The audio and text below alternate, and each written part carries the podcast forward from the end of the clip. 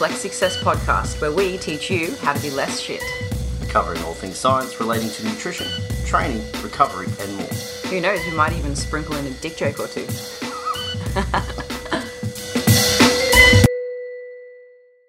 Hello, listeners or YouTubers, wherever you're connecting with this podcast today. We have with me, as always, Dean, my co-host, and me, Queen of the World, Lizzie. And we have an awesome guest with us today, the Silver Fox himself, Victor Black.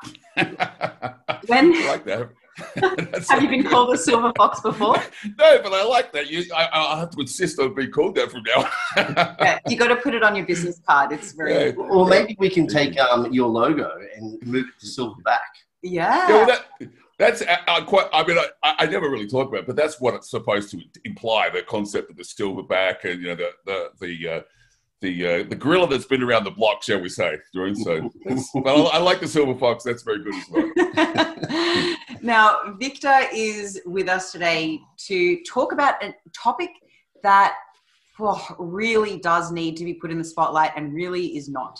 But before we get there, Victor, do you want to give our listeners a little intro to who you are, what you do, and why you do it, for those who might not be familiar with you? Sure, thank you. So I guess just a couple of short months ago, nobody had heard my name. I've been, you know, I guess more prolific in the last 6 months of trying to promote my message rather than myself, you could say. I have been training and competing for 27 years, training for 34 years. I'm 53 years old now. I spent at least half of my career as a natural athlete and half of my career as an enhanced athlete. So I kind of have one foot in both camps and an appreciation and understanding and empathy for both camps and the transition from natural to enhanced training. My core message, the reason I started to become more and more proactive in promoting myself and my message, is I wanted to try and, you know, give something back to the community, give something back to the tribe about what I've learned over the last 34 years about the safer application of enhancement practices. I think it's fair to say that the TRT, HRT community is very well served today in terms of educational, informational content for guys who are using testosterone at what we would call replacement dose.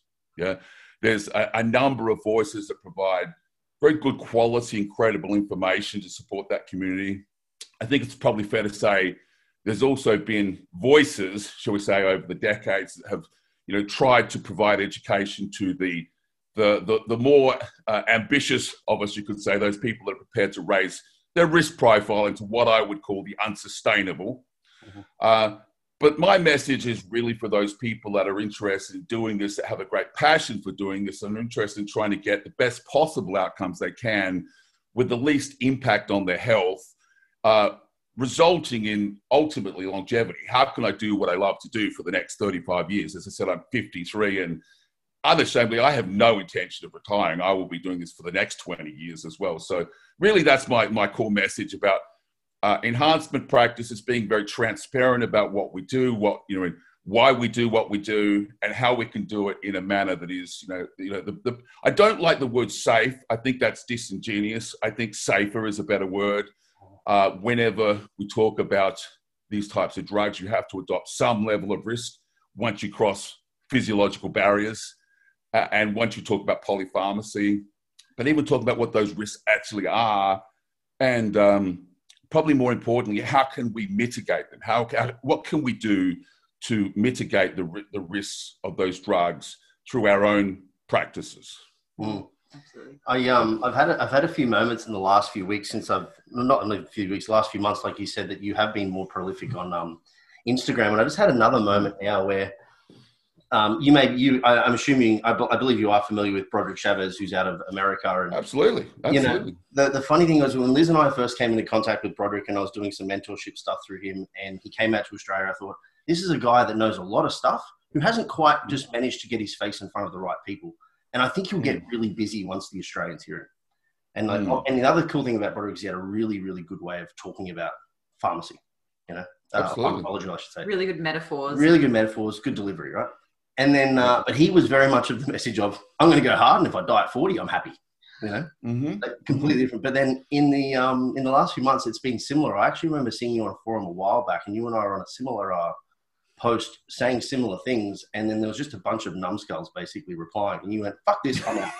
You know, like, I'm done. Like, I've tried my best, but fuck this, I'm out. Because the only thing you prove when you argue with an idiot is that there's two idiots. Yeah. But I did confess I've been there many times. I've been the idiot many times myself.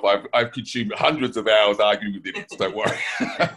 So. But yeah, there's like almost like an inverse sort of appearance from you in regards to how you've spoken about that, because you're kind of like the Australian version of Broderick in regards to the level of knowledge of application and both also theory, I believe, from my understanding of you. It's a compliment. You have a very good way of talking about it, which I think is awesome. And it's probably at the stage now too where you're about to hit that phase where people are starting to recognize. Except you go the safer use model. Not that Broderick is the dangerous model, but he doesn't mind a bit of danger, you know? Yeah, if I can comment about Broderick, because quite unashamedly, he runs a membership site where he provides educational information on this. He gets my $11. I think it's $11 a month. I pay $11 a month. He gets my $11 worth every penny, you know? Yep. I will... be honest with you, I don't necessarily agree with everything that he says, but that's not the point.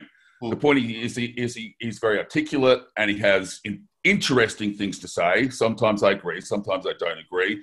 And I think there's only realistically, honestly, a half a dozen people in the world that, you know, I put into that camp and I say, that guy's worth your money. And if it's $11, give him your money, have a listen to what he has to say.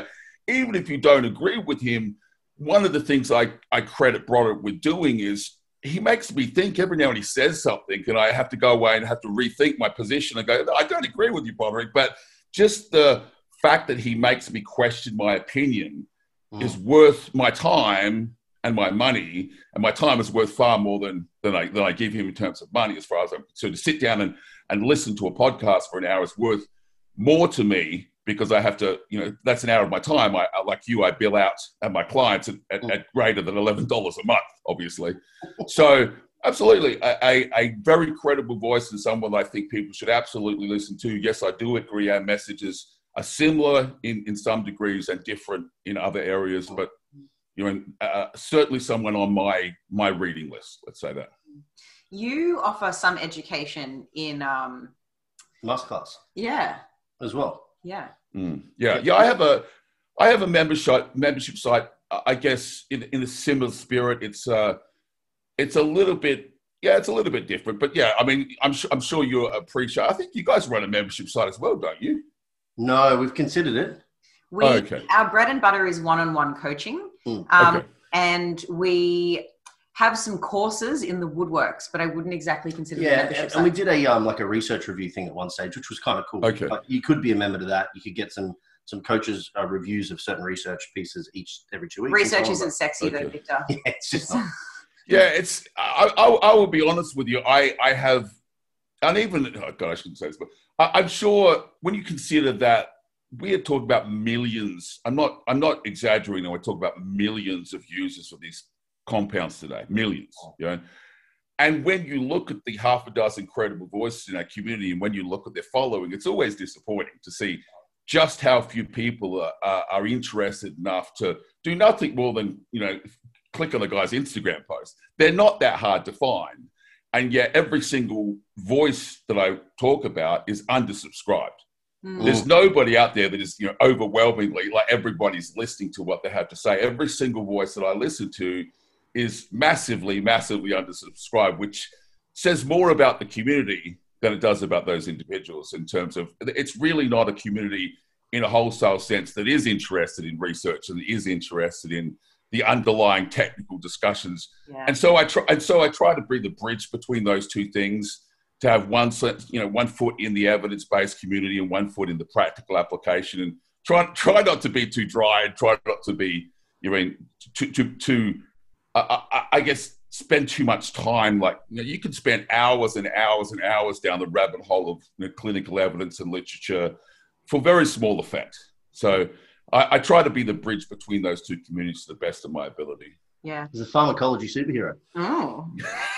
Not all heroes wear capes. Yeah.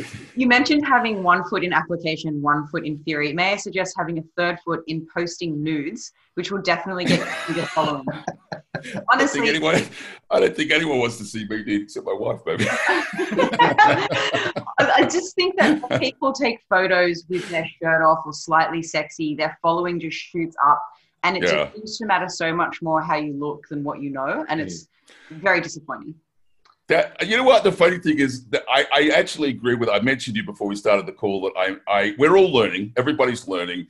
And what I'm learning at the moment is how to do social media marketing. Yeah. And I agree with you. I create what I think are fabulous posts that are like, to me, if I had access to someone that was feeding this information to me 25 years ago, when I would have, I mean, I shit you not, I would have wet my pants, you know, that such a resource exists. And then, you know, today, you know, people are more interested in seeing what I look like with my shirt off than, you know, some really insightful, you know, post about the application of these drugs. So I do agree with you. It is frustrating. But the good news is, the thing that keeps me doing it is, it's what I call one mind at a time, or one heart at a time. I find that if you can connect with any individual, they tend to become very loyal followers, and then the next one and the next one and the next one. And over the last few years, my following is very small, but it is slowly growing, slowly.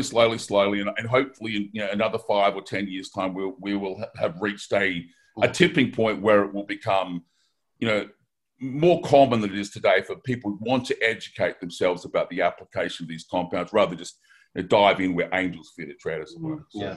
What I love about our audience, your audience and Flex Success's audience, is the people that follow us are following us for our content to learn. Mm-hmm. Whereas somebody that might have 500,000 followers, they're just adding photos to their wank banks and not really making any dent in anybody's education or upskilling. So even though we might have a smaller following, I think the lives that we impact in a positive way are greater. And the fan is a raving one too. Yeah. They're very invested in your message, so they're not going to leave, like you said. Because I love your posts, Victor, and that's all that matters. Thank you, mate.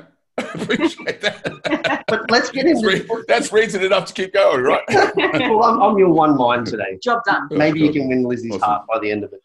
Cool. We'll see how we go. Let's start with the safer model. Can you talk us through that, and then we'll work our way into female PED use? Yeah.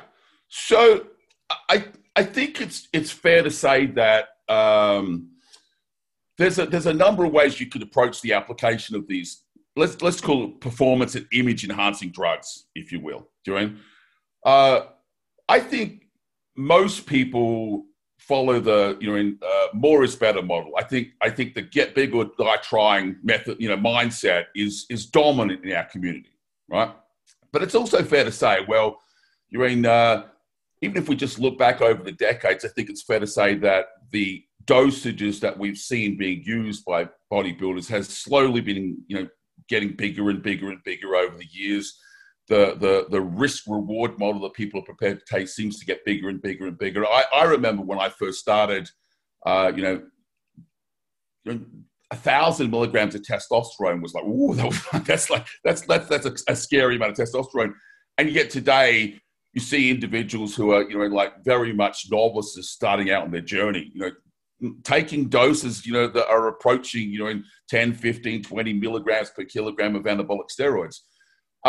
I guess the message there is, there has to be, if you just think about it logically and rationally, there has to be a middle ground somewhere between HRT practices, okay, and outright abuse. There just logically has to be. So if we look at, you know, pretty much every single dosage response study that's ever been done on a hypertrophic agent or growth promotion agent, when, you know, right out the box, basically, you have, like, if you have a series of graded doses, you start to see performance advantage, even, you know, at very small doses. And that improvement very often is measured by improvement in body composition, lean body mass and fat loss, you know, escalates as the dose escalates.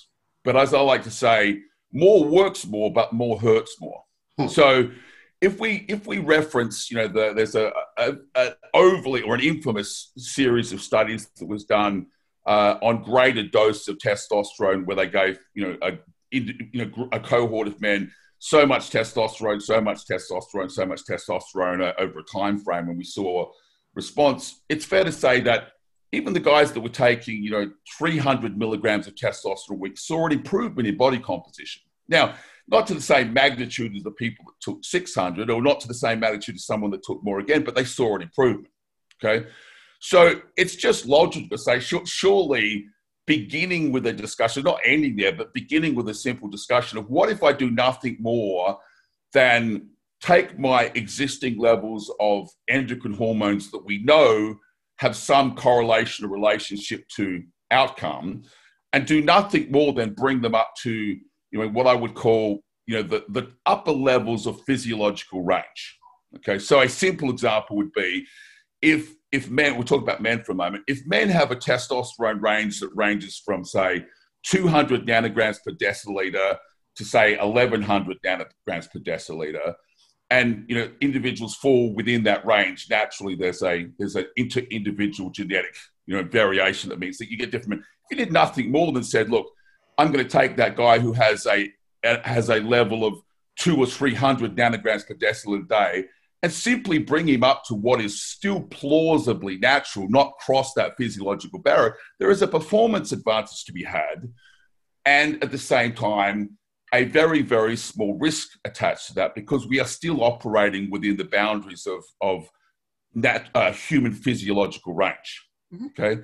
So the safer use model, if you think about it from that perspective, is simply saying, well, we can start off with TRT, and we can slowly titrate the doses of these drugs up, initially up to a threshold of physiological range, and then at a level just outside of physiological range, then we can keep going and keep going and keep going, where we're looking for a relationship between the therapeutic benefits of using these drugs and balances against the toxicities of them. We don't need to use, we don't need to set ourselves at 5 times the natural level of testosterone to get an outcome. And so this is the argument. If you go online and you talk to people about, the starting level of drugs, most people today are still saying, you need to start on 600 milligrams of testosterone a week. Now, I don't know whether people know this or not, but that would place you, 3 or 4 times over natural range of TRT. If you did nothing else than, say, take an individual who's a healthy young man, who's eating well, training well, has good sleep management and stress management practices in place, and double his existing testosterone range today. Whatever it is today, let's just double it, okay?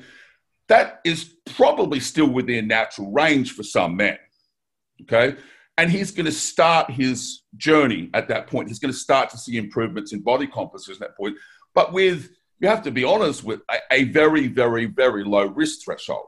So the entire safer use model says, there is a knob that we have that says, 0 to 10. It's not a button you press that says on and off. Do you know? So I like to try in terms of explaining, like, whenever I start someone off that's a first time user of these compounds, we literally just start by titrating their dosages of testosterone up until the maximum expected or predicted physiological range for a natural man. Let's just put him in the top percentile, 1% of men in the world at testosterone. And almost every individual you'll see will begin their journey towards being the best version of themselves by that simple act, right? Balanced against that is a very, very low risk profile. Now, you have to be emotionally patient, clearly, to do that. But it is a model that then extends into the use of other drugs. So if you then said, what if we did the same thing with growth hormone and the IGF-1 axis? What if we did the same thing with insulin? What if we did the same thing with various metabolic pathways? You start to create what I call the supernatural man. So an individual walking around with implausible hormonal levels. No human being looks like that, but they're still not across the physiological barrier really on any one of these individual markers. And so they're kind of like walking around like the Russian Superman, as it were, that guy that was genetically engineered just to have the most fabulous endocrine profile of any human being in the face of the planet. But collectively, his risk profile is still comparative to outright abusive drugs, relatively small. Mm. Yeah. So you outline what risk? You could liken that similar to even like an odometer, right? On a, or a speedometer, I should say, on a car. Like you're taking somebody up into the higher revs so they get the benefits of speed, but you're not taking them into the red line where they then start to potentially cause damage. Yes, absolutely. Yeah. So, there are many analogies and ways you could try to describe it, but most people that I broach the subject with don't have trouble getting their head around the fundamental premise of it. It's not terribly difficult to understand. It's the execution of it that becomes interesting, the details. So, okay, so I get the concept. So how do we do it becomes the conversation. Yeah. So we've spoken about risk and reward. And for those who are unfamiliar with what the particular risks are, let's stick to males for now, because we know for females it's a little bit different. What might that be? What might they be risking? Okay. So most people, when you, again, talk on forums and Facebook groups and things like this, tend to be obsessed about what I call relatively benign events like, acne or gynecomastia, things that are really very simple to address. I'm not saying we dismiss them, don't worry about it, but I'm saying hormonally induced acne secondary to androgen use is a very relatively simple thing to explain to someone why it happens and how we fix it. But people tend to be, the side effects are acne and the side effects are, this and that and that. But I personally am more concerned about my brain, my heart, and my kidneys. These are the things that I'm interested in. So there are really 7 different androgen toxicities that we can speak to that range from toxicity on the liver and toxicity on the renal system, toxicity on the cardiovascular system, toxicity on the neural system, so your cognitive function toxicities. And so what I really consider risk to be about is saying it's not risk about gynecomastia. Gynecomastia is a very common experience amongst people that use these concepts, but ultimately all it is poor cycle design that causes it. It's an imbalance between the stimulatory inputs on male breast tissue and the inhibitory inputs. And as soon as you address that imbalance between stimulation and inhibition, you effectively address it. It's not terribly difficult to do, provided you know what you're doing and you execute it well. But things like, impact on our cognitive function system or cardiac remodeling, structural changes to the morphology of the heart, these are very serious issues that you need to take very seriously because they can potentially be life-threatening at the end of the day. So the risks, I would basically say, the main ones that I tend to talk to people about is the risk to your brain, the risk to your heart, the risk to your kidneys.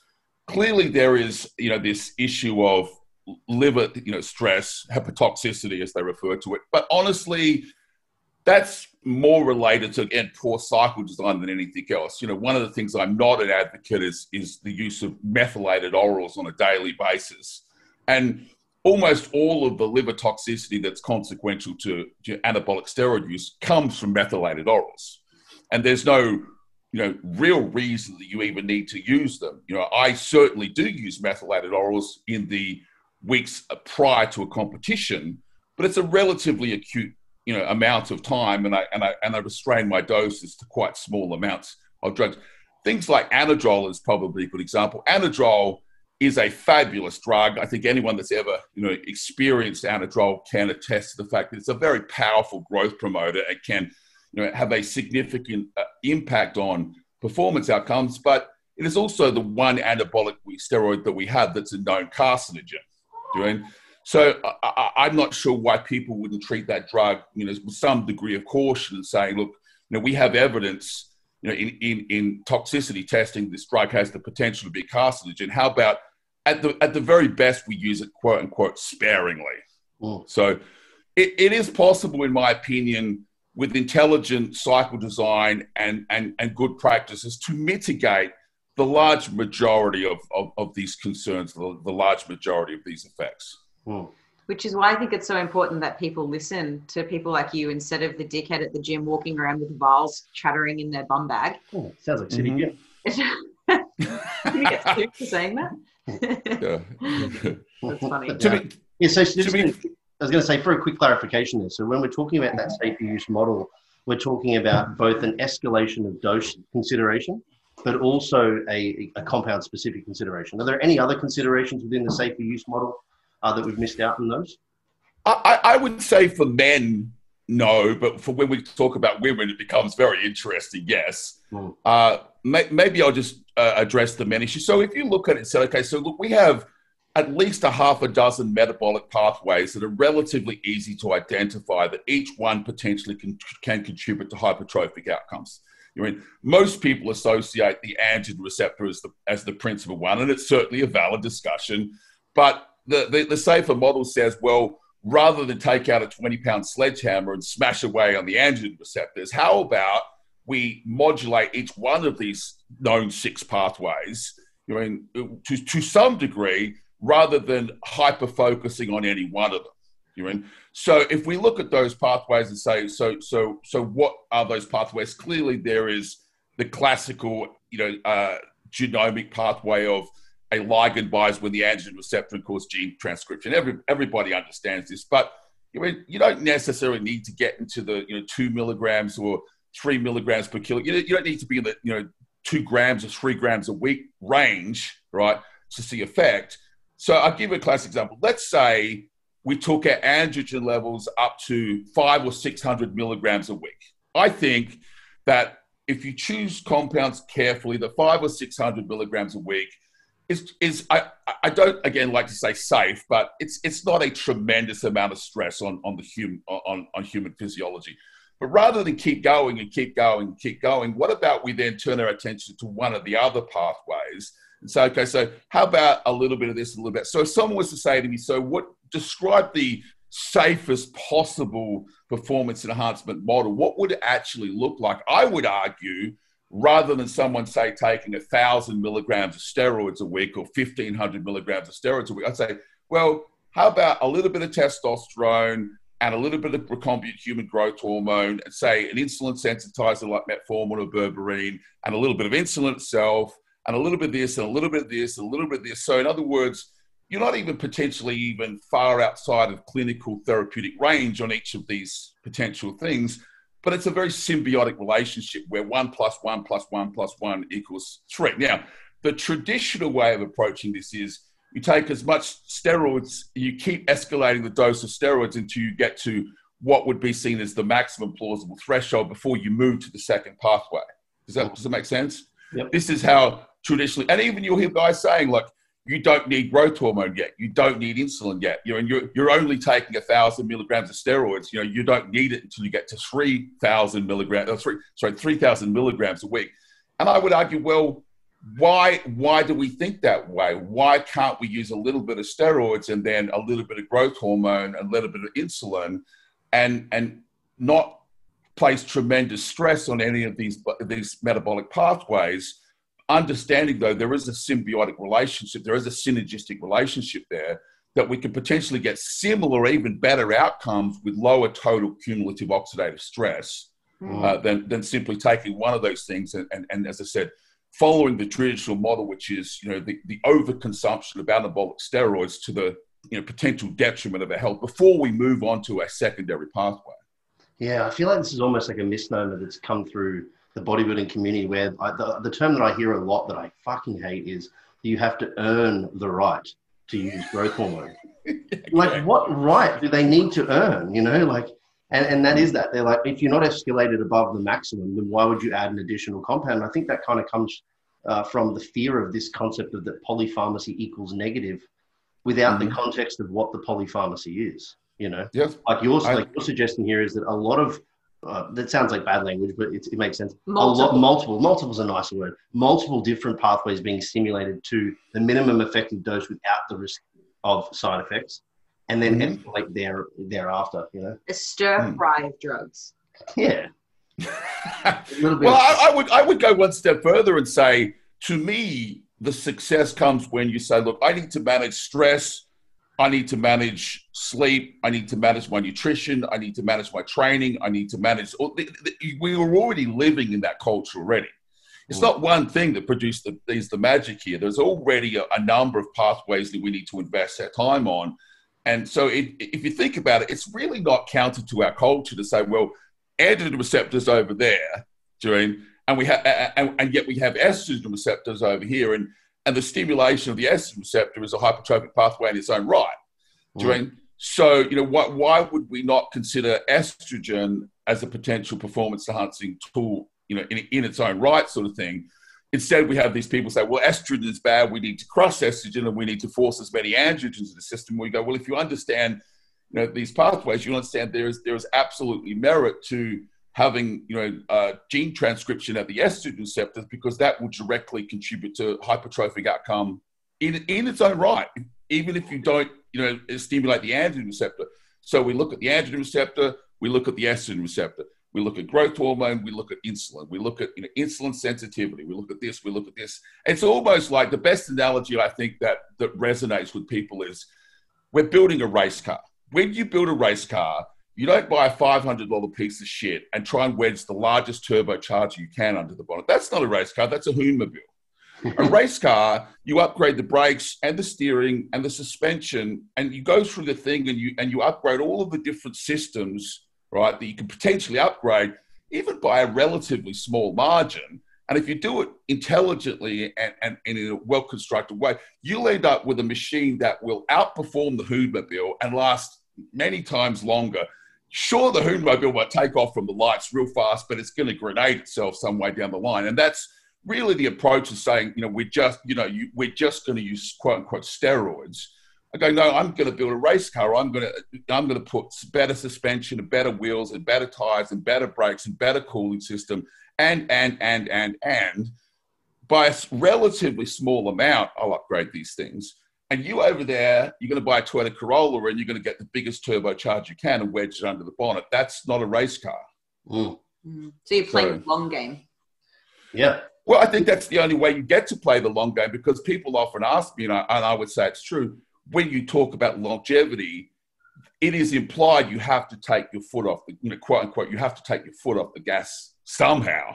You can't just punch it down and hold it down for 35 years. Yeah. Mm. So the most logical thing to do would be to say, okay, so let's not overdrive any one of these pathways to our detriment. Let's modulate each of them in an incremental fashion so that we get a response with minimal stress incurred. Mm. With that comment in mind, Victor, would you then propose that it would likely be safer to do a longer and extended, lower but well-controlled cycle repeatedly over time, as opposed to doing a shorter but extremely heavy cycle, that requires a lot more braking at the end? 100%, but with the caveat we're talking about men. Yeah, for sure. Okay. Yeah, time for sure. So for men, I have guys. You know, so this is the what I call the supernatural model. Imagine if you said, right, so testosterone replacement therapy today is considered to be 2 mg/kg, but most guys are using 200 milligrams straight out the box, mm-hmm. right? So how about you take 250? You have to just take a leap of faith to say that incremental 50 milligrams doesn't come with no risk, right? But the risk attached to another 50 milligrams is quite small, but it places you at probably, for most individuals now, you're outside of physiological range, okay? All right, so when you get to that point, how about we just stop there and I give you 2 units of growth hormone, right? And how about I give you, let's say, 5 units of Humalog insulin post-training? Why do you ever have to stop? Why do you ever have to stop? Well, that's a very good question that you ask, you know? Right. A lot of people stop because it's been 16 weeks, Victor. Well, they stop for 2 reasons. Either the amount of drugs they use is causing a degree of toxicity that needs to be washed off, right? It's evident that they're creating a toxicity, and that can manifest itself in ways that you can see visually or you can read through biomarkers, through blood work, okay? Or alternatively, it's just culturally, that's what we do, isn't it? We do it for 20 weeks, right? And then we take a certain amount of time. My argument would be is I certainly agree, if you're going to take 2,000 milligrams of testosterone, you cannot take that forever. Mm. That's just naive and extreme. But you have to give me the argument why you can't take 250. Let me give you an example. Back in the 90s, there was a tremendous amount of work done on androgens as male contraceptives, okay? It really never took root as a therapeutic practice, and principally because its success rate wasn't simply high enough. Mm. Okay, that degree of the application of androgens certainly causes infertility in a certain number of men, but for it to be a contraceptive practice, we need it to be like 99.99% of men, right? And it simply wasn't that many men. Like, it was a large number of men experienced basically FSH shutdown, and consequently to that, they stopped producing viable sperm and effectively became infertile while they're exposed to this compound. There were guys using 300 milligrams of testosterone, 400 milligrams of testosterone for years, right, under medical supervision. It's very different than looking at 2,000 milligrams of drugs a week and say 250. So I go back to my original point.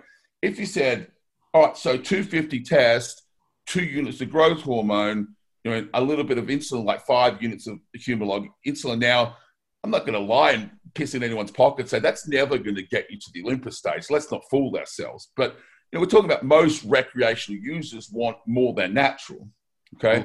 Just those 3 things are going to improve your recovery, improve your performance, improve your body composition, and allow you, coupled with a good nutritional program, a training program, to at least make progress from the natural store.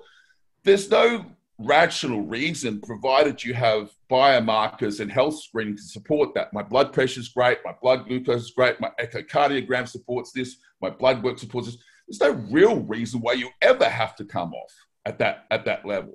Now, obviously, you don't need to stop at that level either. You can keep going. Well, what about 300? What if I put another 100 milligrams of Master on the table? And what if I did this? And what if I did that? So I guess the whole discussion becomes, it's not a digital switch we turn on and off.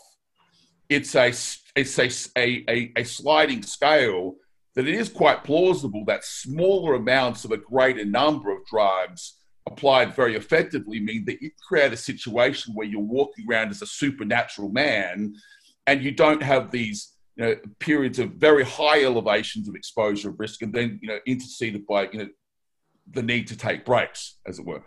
And the truth is, if you think about it also through practice, most of the guys that blast and cruise, when you actually look at their cruise, they're cruising on that anyway. Yeah. You know what I mean? They don't come down to physiological levels. They're taking, I mean, you know, I'm sure you know who Jordan Peters is. He's a very high profile. He's very transparent. I appreciate his honesty. His cruising dose is kind of what, you know, more than what we're talking about. So even when he, quote, comes off, he's using more than that. It's so funny. Dean and I joke about off or off. Yeah. Because guys are like, yeah, I'm off. And then when you're asking them like about their off, they're like, no, I'm not off. I'm just off the other ones. Yeah. Yeah. So I mean, this kind of earmarks the concept of, again, that Brods has put forward, is this longer, lower, and slower. Sure. Absolutely. And the thing that I love with what you're talking about here is that you're looking at actual biofeedback and biomarkers to determine the impact of the drugs that you're utilizing. And that there may be the opportunity for an extended time of use if the situation allows for it, because you're appropriately choosing the appropriate compounds.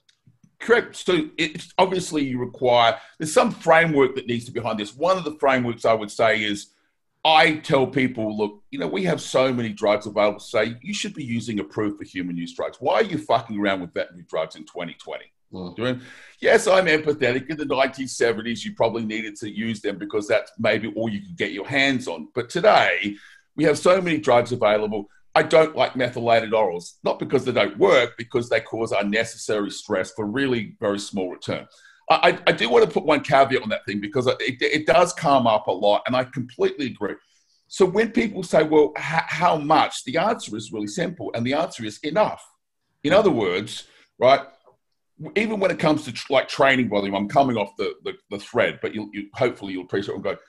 People talk about how much training volume. At 53 years old, I do enough training volume to realize my goals and no more. Why? Because even if you exhibit perfect form, every single rep you do, when you're talking about 30, 40, 50, 60 years of training, it's like mileage on a car. It adds up, okay?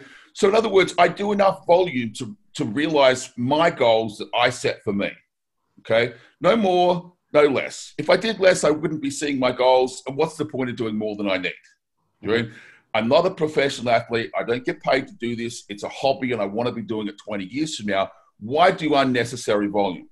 Why do unnecessary anything? Why would I spend 80 hours working a week if I can realize an income and everything I want for 40 hours a week and spend the other 40 with my family and doing things I like to do? Why do more than you need to do is the point I'm making, right? Mm-hmm.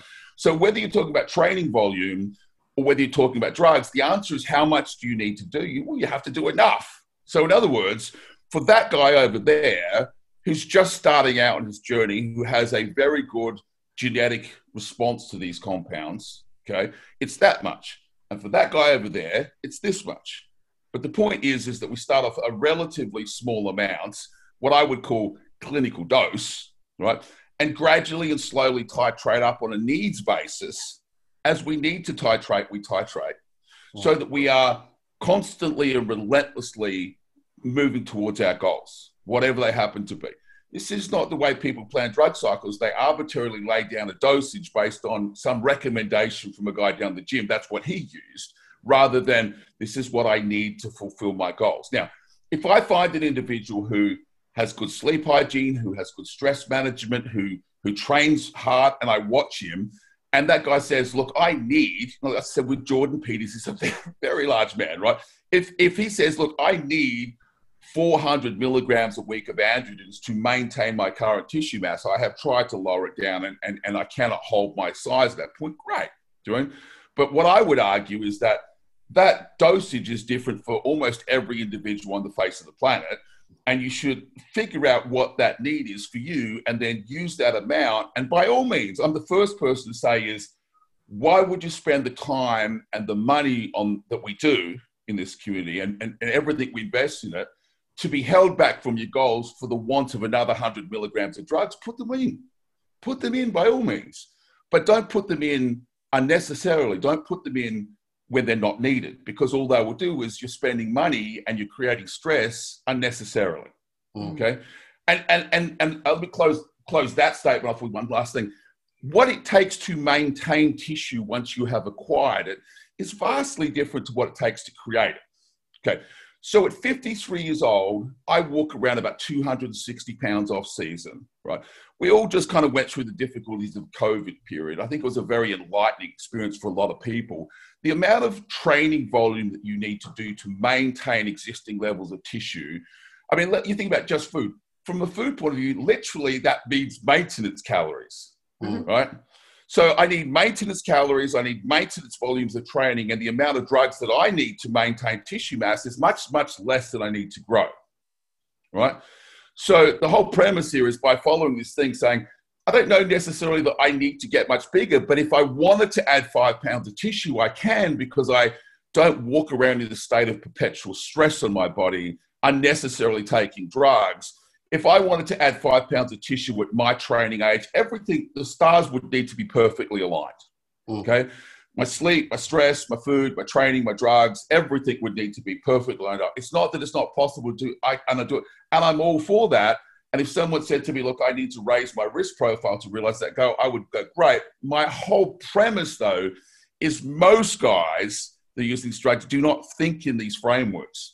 They're given cycle plans by some guy down the gym based on, well, that's what I think the pros use, or that's what I think you need, as opposed to, look, I've sat down and I've worked out a way of, you know, slowly titrating my dose over time, finding out what stimulus I need for me as a genetically unique individual, and adding dose on a as required basis to realize my goals.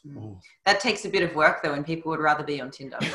It's funny you said it, because I had a consult with a guy like 3 months ago, and he told me he's like 24 and 750 megs a test. And I was like, why 750? And he goes, oh, the guy who I used to get my help from said, that's what the big guys use. Oh, okay. I was like, cool. But this is the mindset. This is the common mindset, correct? Yeah. But you're not playing with Barbie dolls here. We're playing with our own bodies. It's like, if it's not worth putting your energy into your own longevity, what are you going to put your energy into? Well, I suppose, and this is a good little segue into the topic that we really want to discuss, which is, you know, pharmacology in women, because there's a far bigger risk profile, obviously, for women. And one of the things that I mentioned before being time, you said that you wouldn't attribute the same rules and time to a woman. So what are some of the things that I think you think are worth talking about when it comes to women and pharmacology? Well, let's start with a far bigger risk profile, because some of the things I'm going to say, I do understand they are extremely controversial, right? So I expect people to hear what I have to say and go like, oh, I don't agree with that. But at least if it puts the flag in the sand for them to think about later on, they can come back and think about it. When you want to have a intelligent, logical, rational conversation about performance-enhancing drug use in men, there's a couple of areas that you can delve into to learn. One is the the medical application of these compounds in, you know, basically the therapeutic application of these drugs. You know, there's a lot of clinical evidence to look at, you know, in that regard. There's also a lot of information with regards to, the, you know, what we call age-related hormonal decline. So in other words, testosterone replacement therapies and the such like, you know, for treatment of, you know, hypergonadism and, you know, even sarcopenia. And there's all sorts of information. But the fascinating thing is, a lot of people say, well, there's almost no information for women. And I completely disagree. In fact, the opposite is true. Most of the information that we have on what we would call steroidal SARMs, so, you know, Anavar, you know, Primobolan, Masteron, Nandrolone, you have to remember these drugs, ultimately derivatives of testosterone, were developed for the application to the androgen sensitive. Okay. So a great many of the studies that have been done on these drugs are actually done on women. They're not done on men. Right. So there's probably more clinical literature to consider for women than there is for men. Okay. Then what we can basically do is we can say, okay, so there's a similar, you know, body of information related to age-related hormone decline, what we call, you know, postmenopausal women and the application of HRT practice. It's kind of similar to men in that regard. But there's two other areas that are absolutely fascinating. The first is the transgender community. Okay.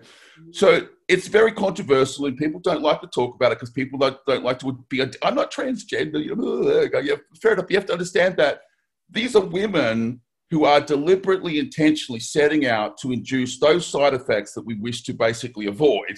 What better cohort could there possibly be to study than transgender women? This does this, right?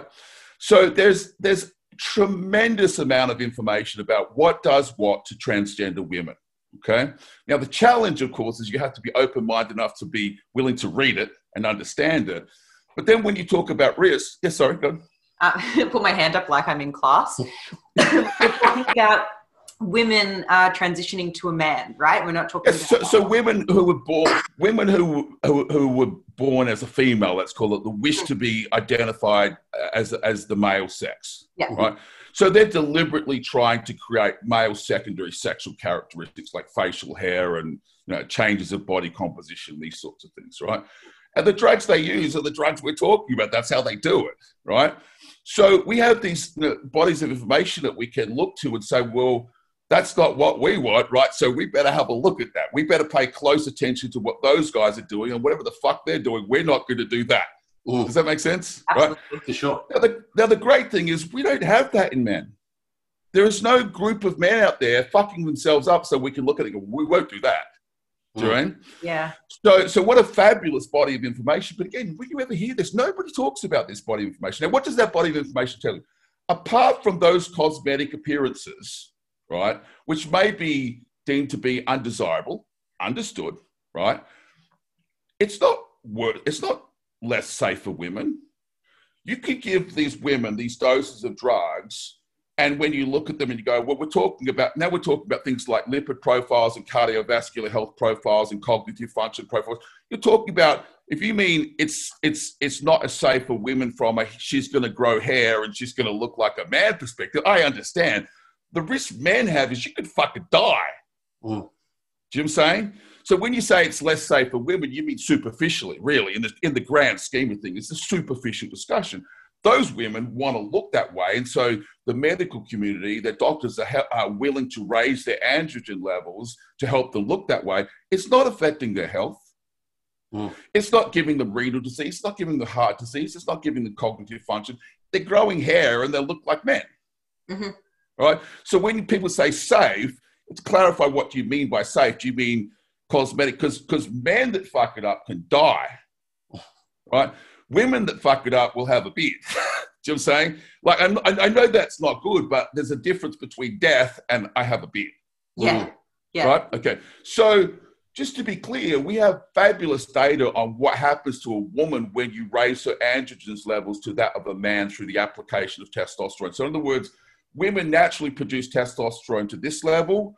We're going to artificially raise her androgens to that of a natural man, and we can watch the process. And we can see what happens. This changes to a voice. This changes to a skin. This changes to a body composition. This changes to a, you know, facial hair, et cetera, et cetera, et cetera. But Those are relatively superficial things, if you understand what I mean. Things we want to avoid at all costs, by all means, but not really dangerous. Mm-hmm. Do you know what I mean? And so then there's a fourth body of information you need to consider, and that is, again, this is extremely controversial, but I find it fascinating. You have to understand that most elite female athletes, right, suffer some type of medical condition that means they produce more androgens than normal women do, okay? Very often that is associated with a condition like PCOS, okay? But there is an interesting discussion that says, well, it's not PCOS, it's something else, and we can talk about what that is in a moment. So in other words, if you look at elite female athletes, they are individuals with that cohort that are not using steroids at all, but their bodies produce androgen levels far in excess of what is considered normal for a woman. And that is why they're elite female athletes at the end of the day. Now, conditions like PCOS are not fun. There's all sorts of, bad shit that comes with that, like insulin sensitivity and all sorts of problems. But it is fair to say that they do have, hyper levels of androgens. And the hyper level of androgens is consequential to their performance enhancement. Okay. So let's say you had two clients that came to you, one woman that came to you that said, look, I'm natural, I don't take anything, but I have PCOS, and look at my testosterone levels. You go, holy crap, you've got the testosterone levels of a natural man, right? Are you going to basically, do everything in your power to suppress that, or are you going to leverage that to your advantage, in a performance setting? And then you have another woman that comes along that says, I want to duplicate that artificially because I want to compete with her during... It becomes this very complicated ethical dilemma. You have to understand the reason they're elite female athletes is they produce androgens far in excess of normal people, okay? To the point whereby, there are studies, again, fabulous information on this, where they're looking at, there are lots and lots of elite female athletes that have testosterone levels in the 150 to 200 nanograms per deciliter range. So you're going, holy crap, how could she possibly have that? Because she has an underlying medical condition that produces that outcome. Mm. We spoke earlier about a young lady that you have some experience, let's not name names. That's her condition. Yeah. So that's what underlies that outcome that we were talking about. It's like, wow, that's impressive, right? Not a tremendous amount of steroids at play here, but heightened levels of androgens available to an underlying medical condition that has a flip side that means, but she also suffers from insulin sensitivity. So there becomes some problems with fat. Just a quick clarification, insulin resistance? Yes, correct. Yeah. Yes. So most women that have PCOS have heavy levels of insulin resistance. Mm. It's something we need to address, yeah. So the point I'm making by that is simply saying this, it becomes this interesting moral dilemma. You're saying, well, hang on a sec, all these elite female athletes are walking around with androgen levels that we would deem to be unacceptable if we were artificially creating them, but they are actually natural. So how do we view that? Mm. It's an interesting discussion. As long as it's not creating problems for them, do you have to suppress it? What do you do? And I'm not here to say you do this or you do that, but I'm just saying it's an interesting discussion. Mm. And the thing that makes it most interesting in this, there is an argument that says, it's not PCOS at all. Actually, that height level of androgen outcome is consequential to their training in a prepubescent state. In other words, the things they did when they were young caused them to produce those levels of androgens today. So they created it artificially. Right. Okay? The chicken situation. Yeah. Yeah, so it's this interesting thing. They've done levels of androgens on ballerinas. Ballerinas are famous for working very, very hard when they're very, very young. Do you know what I mean? And later in life they have a lot of heightened androgen issues which start to cause feminization problems, which you can imagine is this great paradox because she's a beautiful ballerina, right? But her activities as a young athlete, as a prepubescent athlete, have caused her to have outcomes of heightened androgenism later in life, right? And now she's starting to lose that feminine outcome, but we actually created that with no drugs. Yeah. Right. So it's this fascinating conversation. I guess the point I'm making though is, just because, someone says, okay, women should have this level of testosterone level. Is there a difference if they produce that naturally versus whether they create it, artificially? And who determines what's acceptable for them or not? Because a lot of female athletes that I know, they see themselves through different filters. Wow. They're not Barbie dolls. They see themselves as empowered, powerful women. So who sets the benchmark for what is and isn't acceptable? And I find the whole conversation absolutely fascinating. But the big blanket that lays on top of all this, women are exquisitely sensitive to androgens. You only need very small levels of androgenic increase to see very significant changes in physiology outcome. Okay. And so therefore it's a very, interesting and complicated thread. And there's a thread you can pull on that talks about the supernatural woman, as we were talking about the supernatural man. The challenge is, in my opinion, in this community, recommendations for performance outcomes are so agricultural that people are still living in the world where, well, all I do is take Anavar. And it is so far off the full conversation. I find it interesting. My personal approach to women and PEDs is this, and that is, there are a significant number of hypertrophic enhancement tools that we have that do not cause male secondary sexual characteristics. Okay. So we begin with those, right? And we leave androgens to the last cab off the rank. Okay.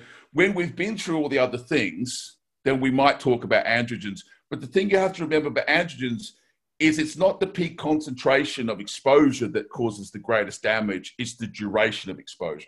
Mm-hmm. Okay. So to give you a classic example from the transgender studies, about 30% of the women that exposed themselves to 50 milligrams of testosterone a week were able to realize androgen levels, testosterone levels in the normal male range. Okay.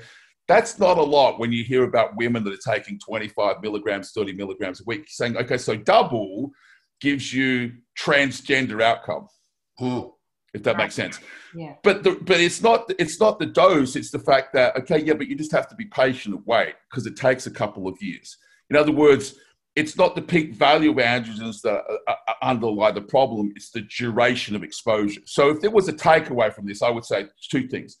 If you're a woman, you need to first start with consideration, at least, of the drugs that do not cause male secondary sexual characteristics. Mm-hmm. Okay, a simple example: insulin doesn't do that. Mm-hmm. You know, oh my God, why would you use insulin? You're a woman. Well, that's not going to turn me into a man. That's how about that for a good start? You know, that is a good start. Yeah, so it's a good correct. So you, the final drug you would put on the table would be anything that fell into that box, mm-hmm. right? And then comes the discussion about the emerging class of non-steroidal SARMs. People need to understand that the whole point of development of these SARMs is fundamentally for the androgen sensitive. These drugs have no place in the application in men. They're not being developed for men. If you even look at the clinical trials, they're applying it to breast cancer treatment and circumstances like that. I just shake my head when I see guys interested in SARMs and go, you don't understand. These drugs are basically being developed because we know that all of the efforts we put into the development of steroidal SARMs, Anavar, Primobola, Masteron, Nandrolone, there are still remnants of androgenic impact attached to those drugs, regardless of the dose. Okay. So the intent of non-steroidal SARMs is to see whether we can remove those last small androgenic vestiges that are behind. Okay. So if you're a woman, obviously you would be very interested in that because you're exquisitely sensitive to the impact of androgens, but men have nothing to fear from Primobolan, right? And men have nothing to fear from Anavar, but women do. Mm-hmm. So it's a completely different mindset. The last thing I would like to say, and then maybe I can just see if you guys have got any thread you want to pull on here is, if you go through the clinical literature and look at the historical application of these drugs to women, most people are shocked by the doses that have been given to women. So a few quick examples. Before Masteron became the therapy of choice for the treatment of breast cancer, they used to give women 300 milligrams of testosterone a week for breast cancer treatment. That was the gold standard. Could you imagine giving 300 milligrams a week to a woman of testosterone? It's like, the mind boggles, right? Compared to 50 to transgender. Yeah. Correct. And so then that became Masteron. How much Masteron do they give women? 300 milligrams. Premabolan has been given to women at 400 milligrams. Anavar is given to women at 5 milligrams per kilogram. There are trials on Anadrol at 100 milligrams a day in women. Okay. So the irony here is there's all these disconnects between what does what and what outcome gets what. I think the biggest problem is if you look back at the 90s and even before that, the golden days of the Soviet female athlete using steroids, you know that picture you have. You have to understand the amount of drugs they gave women back then was absolutely fucking mind-boggling. They sometimes gave women more drugs than they gave men. Okay? The greatest human, the largest dose of an anabolic steroid in human population is 1,200 milligrams of premabolan a week to women. Ooh. Right? So again, if you put it into context, so in other words, the medical community were prepared to give 1,200 milligrams a week of premabolan to women. Right? And when they gave it in clinical application, they wound that back to 400 milligrams a week. Right? So what does 30 milligrams a week do? Not very much until you expose it for a long period of time. Does that make sense? Mm-hmm. Okay. So you can give women androgens like this at small doses because we have evidence of what 300, 400, 1,200 milligrams a week does, but you cannot give them to it for extended periods of time. And that's the greatest risk to women because they get into this sport and they start using these drugs. And for the first year, everything's great. And the second year is everything great. Slowly, you start to see change. Ooh. Okay. But the reason underlying the change is it's a small but important, but people think it's the amount of drugs they're using and it's not. It's the duration of exposure that's the problem. Mm. And okay? You're not talking just necessarily cycle-specific duration, but rather total exposure over time. Total cumulative dose over a lifetime is probably a fair way to put it, right? So we don't think in our tribe in those terms, not for men and not for women, right? But the best way the best analogy I could use, if you think about a young man going through puberty, right, the profound changes that he goes through, but he goes through that over a 2, 3, 4 year period. He doesn't wake up one morning and he's a man because his androgen levels went up. It's very slow but relentless changes to relatively small levels of androgen increases. And so, in my opinion, very few women and very few coaches understand this. It's not the peak values of androgens that cause the problem because we have clinical literature of giving women 300 milligrams a week of testosterone and 300 milligrams a week of Masteron and 400 milligrams a week of Premabolan and 100 milligrams a day of Anavar, but relatively short treatment cycles. And when they're done, they're done. Mm. Do you know? Our tribe is, we use a little bit, we keep doing it. And you get years down the track and suddenly you find these problems that you have snuck up on you and kind of caught you unawares, as it were. So if there's one overriding message to women, it would be this. If you look at a career of use, you have to do everything in your power to limit your total duration of exposure to these drugs. Okay, you have to plan your career and say, look, here's a 10-year block of time that I'm going to expose myself to these compounds. What is my strategy going to be that says I'm going to use the least total dosage, least total cumulative dosage possible over that time block? Okay, and that strategy begins with saying, well, I'm going to use preferentially first cab off the rank, second cab off the rank, third cab off the rank, drugs that do not cause these problems. And I will only use those drugs as a last resort. Mm. The final thing that goes on the table is a drug that falls into that category. Okay. So things like insulin, as I said, really don't, it's very difficult to say. Like, I mean small doses. When I talked about men, I talked about like 5 international units of Humalog a day. That does not cause male secondary sexual characteristic changes. Do you know? So is insulin a drug that we can at least discuss? Yes. What about this? What about this? What about this? And you go through the drugs and you find that there's literally 2 piles of drugs, the pile of drugs that we can at least consider, right? And a pile of drugs that we need to be extremely respectful and mindful and say, we really want to have minimal exposure, total duration exposure to those drugs, okay? And that's not how people approach these drugs today. They're worried about the dose. oh, she's taking 20 milligrams a day of Anavan. I said, well, if she took it for a month and never touched it again, it's probably not a big deal. Mm. But that's not how people do it. They use it again and again and again and again and again, over and over and over. And I'm being very honest when I say these drugs can be very addictive because you get a look about them. And I've met a lot of women that say, I only do this. But the truth is you get to know them and they open up and they're very honest. But they're like guys. They have trouble getting off of them because they like the way they look. You know what I mean? Yeah. So there's all these threads that you start pulling on, and you realize that the entire conversation is fascinating but also potentially problematic because it's not a simple case of saying, don't use that drug, use that drug. It becomes a discussion that needs to be had. Yeah, that's a really interesting point you bring up about people feeling like, I'm not going to say addicted, like people get addicted to heroin, but addicted to the way that they feel, and they can get, men and women, wrapped up in the identity of looking like a physique athlete. And if you let yourself go, it's almost embarrassing or shameful, or you feel like a fraud because you now...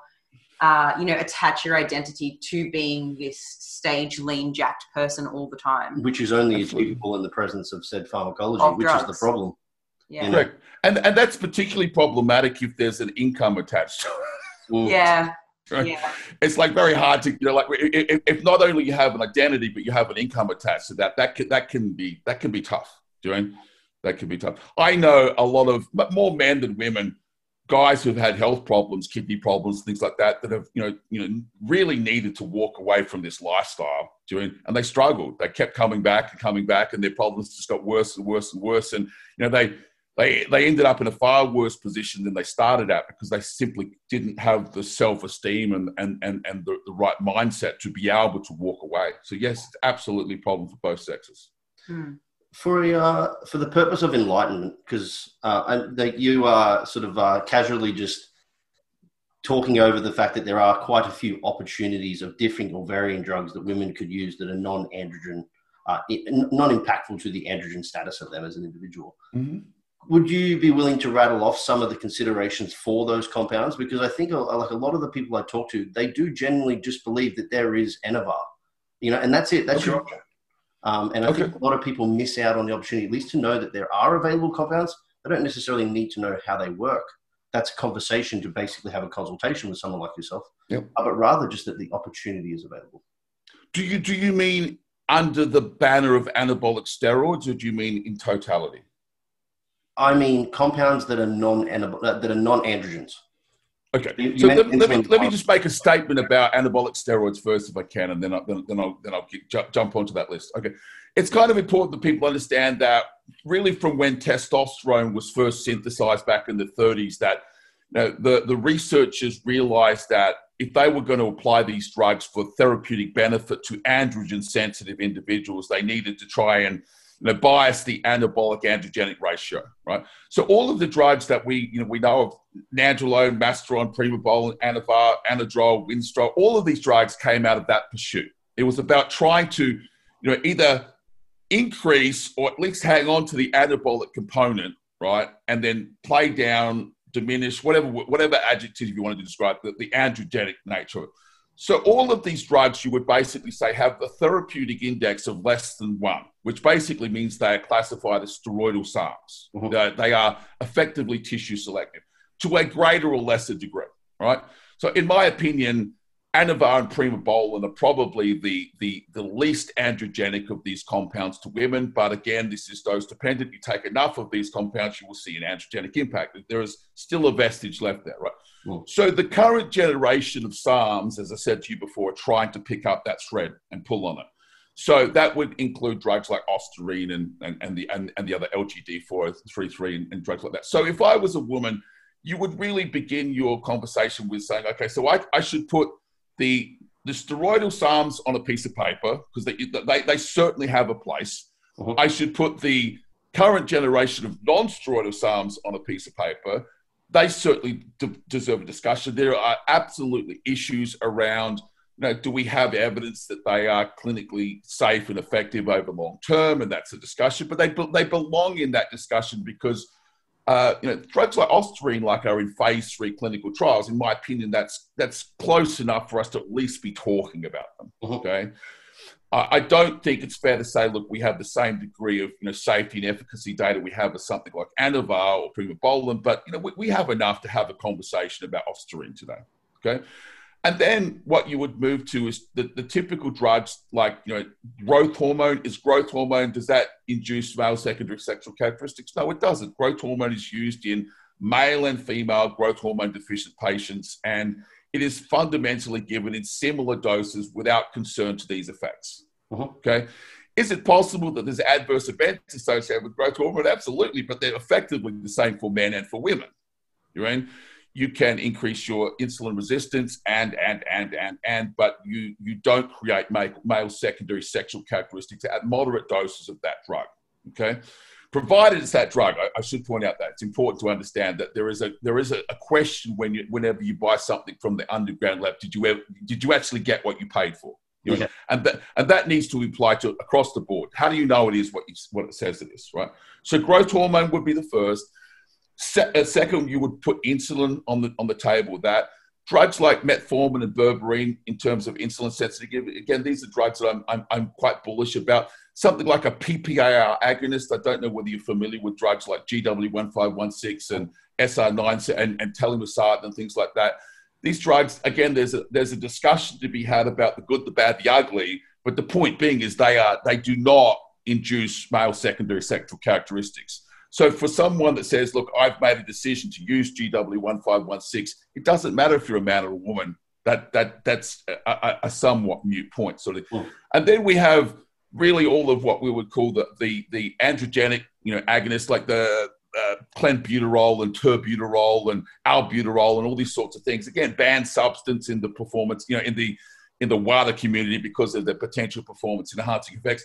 And you could have a valid discussion about good, bad, ugly, otherwise, but they don't induce male secondary sexual characteristics. Interestingly, clenbuterol is a drug that is misunderstood by men because women are so exquisitely sensitive to growth promoters that you can give a woman clenbuterol and see a hypertrophic response you would never see in a man. It would just go unnoticed. And so it's a fair thing to say, look, if you gave a woman who's training her ass off as completely natural, if you gave her as little as 40 micrograms a day, would she have a competitive advantage in a natural bodybuilding show over other legitimate naturals? Yeah. And if she got caught, she should be banned because that's an advantage, right? I know natural women, and if she was competing against someone, I said, it's just 40, don't worry about it. It's only 40. No. It works, right?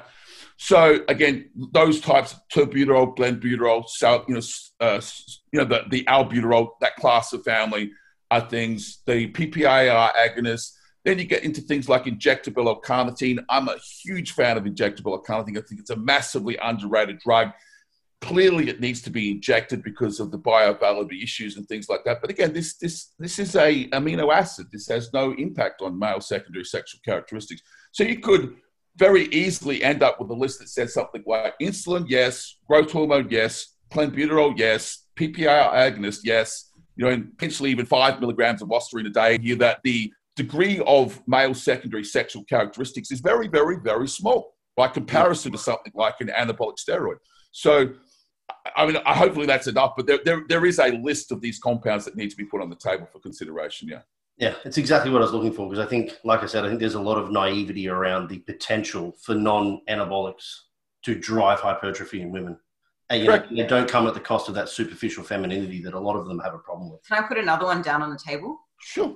Don't train like a little bitch would be the one I'm putting down on the table. Because I hate it when I see women put the freaking things around their ankles, connect it to the cables and just like do kickbacks and like the Stairmaster lift like a fucking lifter. To be fair, I think we could say that about men too. I don't see as many men doing booty kickbacks, but yeah, sure. I used to call Liz the man-eater when I first met her, mate, because in the gym that we trained at, we hadn't met. I used to watch her go up to – there's one piece of equipment that she used to always do this to, and it's the unilateral hammer strength plate-loaded row, and you can get, like, really good little pull on it. But she would go up and she'd be like, are you using that, mate? They'd be like, yep. Do you mind if I work in? And they'd be like, yeah, if you want, Then I'll have to take all the plates off. Yeah. And they'd have 2 plates on there. And she'd be like, no, that's cool. And they'd be like, oh, okay. And then she'd always say, another plate or 10? And they'd be like, oh, 10. And then next one, another plate or 10?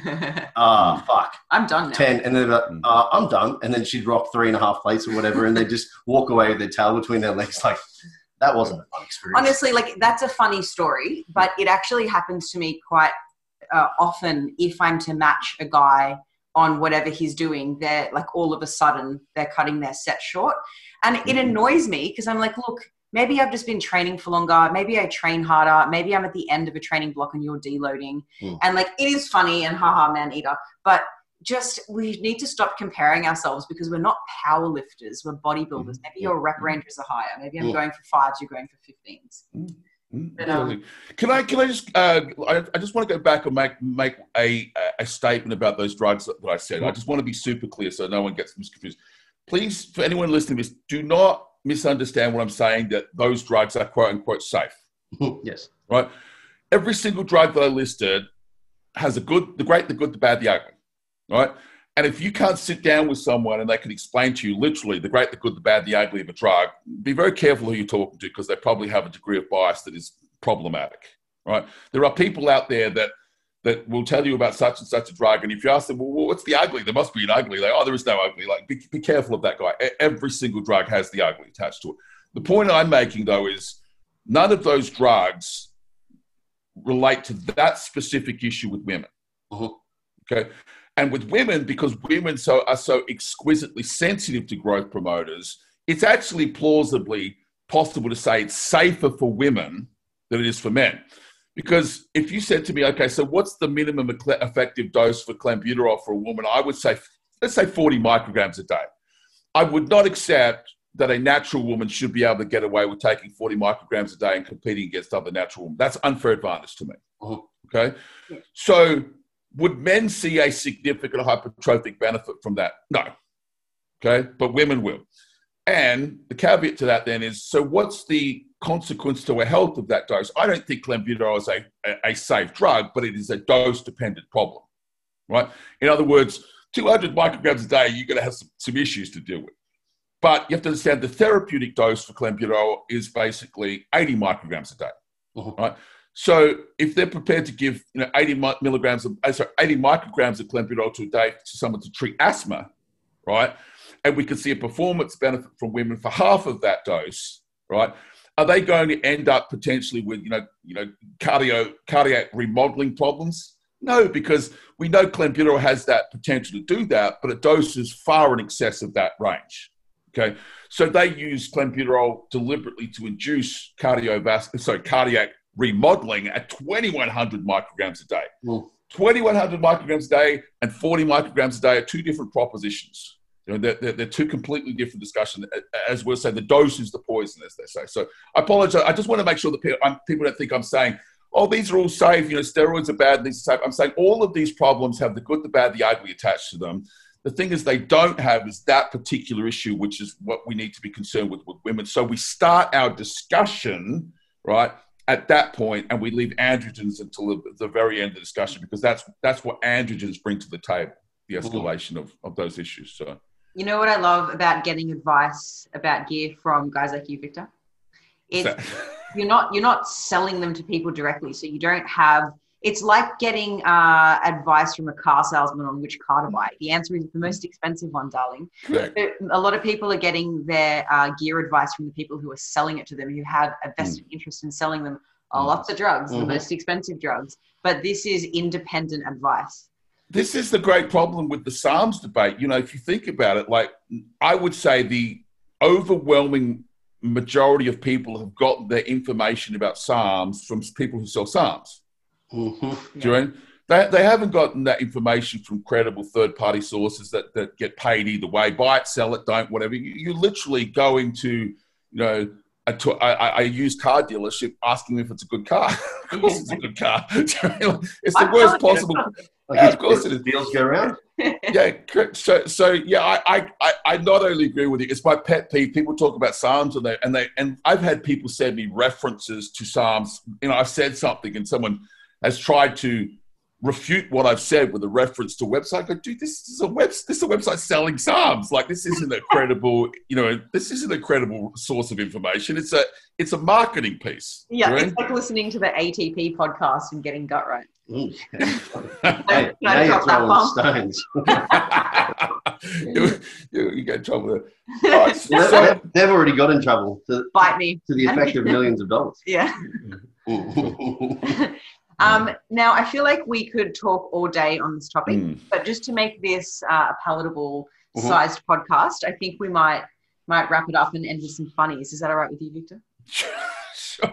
We always have some fun at the end. But first of all, we always ask our guests if they have something where it could be either a resource, something worth sharing, a website, a book, that's something worth sharing and value to the listener. So is there anything that you can think of? It could be unrelated or related. Yeah, that's a good question. Yeah, there actually is. There's a guy that I would like to promote if I can. His name is Dr. Scott. Dr. Scott Howell. Dr. Scott Howell. Yeah, sorry, it's slipped my mind. Yeah. So Scott has been the most tremendous asset to me over the last couple of years.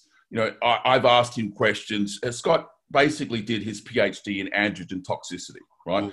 In my opinion, one of the leading educators in terms of the safer use of these compounds. Okay, so anybody that doesn't know Scott, he doesn't have a very high profile in that community. It's fair to say that it's growing every day. If you don't follow him, please follow him. He's a very busy man. He's really not a coach as such, and so he puts out some information. It's not as God. I wish it was every day. I would just listen to everything he has to say. Fascinating guy, fabulous insight to the community, has some personal experience with androgen use, right? So he's not just a pure researcher, and someone that I would say, look, if you don't know who this guy is and you don't follow this guy, you should follow this guy, because he's one of the world's leading researchers on harm reduction, PED use, and but follow him by all means. I apologize for messing up his name. It just kind of sprung out of my head at the moment. But yeah, absolutely. That's one guy that if I could get his name out into the community for someone that you should, take a listen to. There's obviously other people like Scott Stevenson, Dr. Scott Stevenson, like Dean Saint Mart. I think he produces, really interesting information as well. I think those two guys have probably got, the traction that most people listening to this have probably heard of him, whereas Scott, he kind of deserves a much higher profile in that community than he has today. I'm trying to get up his Instagram handle. It is, yeah, because tier one. Okay. But his Instagram handle... Yeah, tier one, correct. Yeah. Okay, his Instagram handle for anyone listening is POOHIRON, if you would like to... It pronounces as poo iron. Poo iron. I know, I didn't want to read it out. I was like... No, it is tier one, and it is in...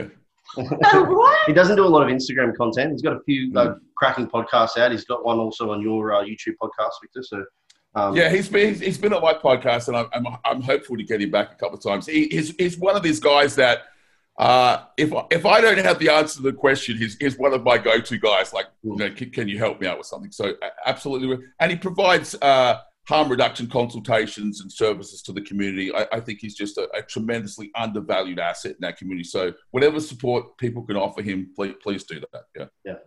Do you have the would you rather? All right. So would you rather? I've got two questions to ask you, mate. Mm-hmm. So what's something you've changed your mind on recently?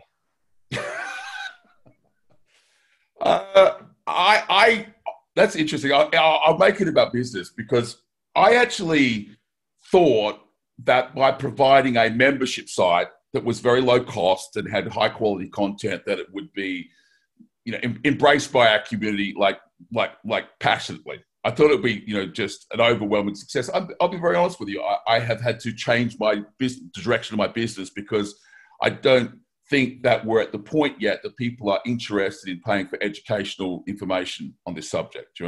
So I thought we were ready, but I still think we're not. So I have a very small number of people that have supported the membership site, and they're passionate, and they drive me to create content, and they keep me motivated. But I thought the community was a little further along than it is. It's a little bit frustrating, a little bit disappointing, and I've changed my opinion of just who's out there and who's listening and who wants to be educated. And as I said, things like I mentioned before about Broderick. You know, Broderick runs this website. It's $11 a month. Why the fuck wouldn't you join that? Like, well, anyone that's interested in using PEDs, why would you not give the man your $11? I set the price of my membership at the same price point at once. You would think that people just saw that and signed up. You know, there's a certain amount of free content that you have to put out to the marketplace so people can, you know, see what you have to say.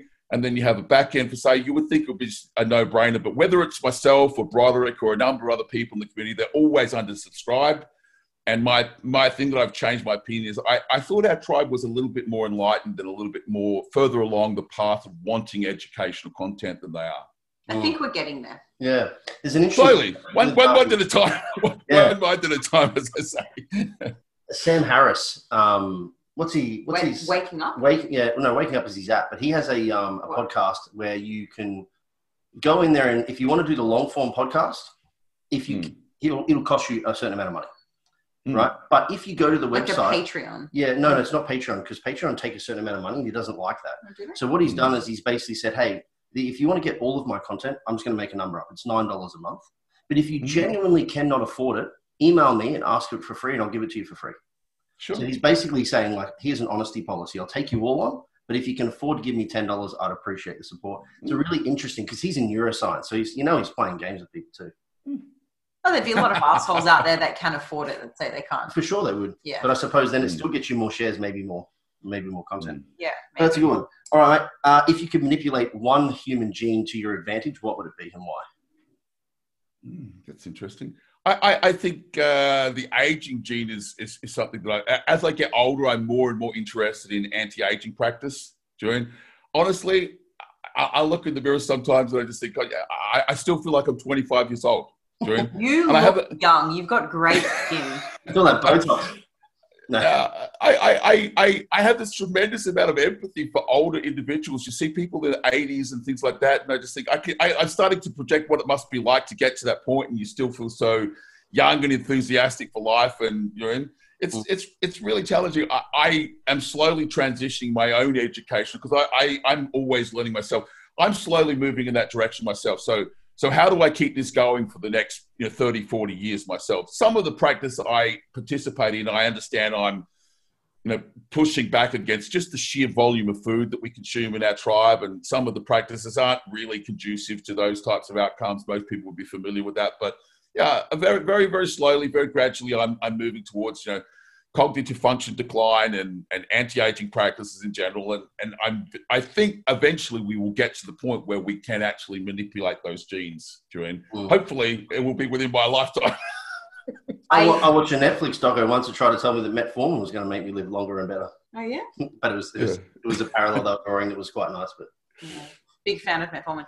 I recently finished a book called Homo Deus, which is the sequel to Sapiens, I believe. I don't know if you've read either of those books. I don't know either of those books, no. Oh, they're incredible. I'm gonna link them to you on Instagram. That'd be great. But, Homo Deus is Homo sapiens is a brief history of humankind. So how did we evolve to be where we are?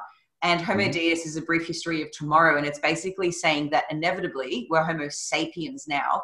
We're going to merge with artificial intelligence and be immortal. And we will be so different then to what we are now to, what we were millions of years ago. We'll be unrecognizable. And we just hope that the computers will be nice to us. Yeah, but we treat animals, like non-human animals, a particular way. And the concern in the book is that Homo Deus will treat Homo sapiens in the same way that we treat animals. In the same way.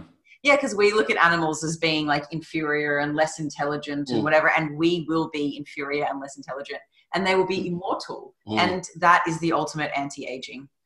A very interesting subject, and I honestly think it's in the next couple of generations this is coming. I'm old enough to remember like television with free channels and no mobile phones and dial-up internet connections, all that stuff. It's just we live in a different world in one generation. It's an extraordinary it's what an extraordinary world we live in. I think it's fabulous.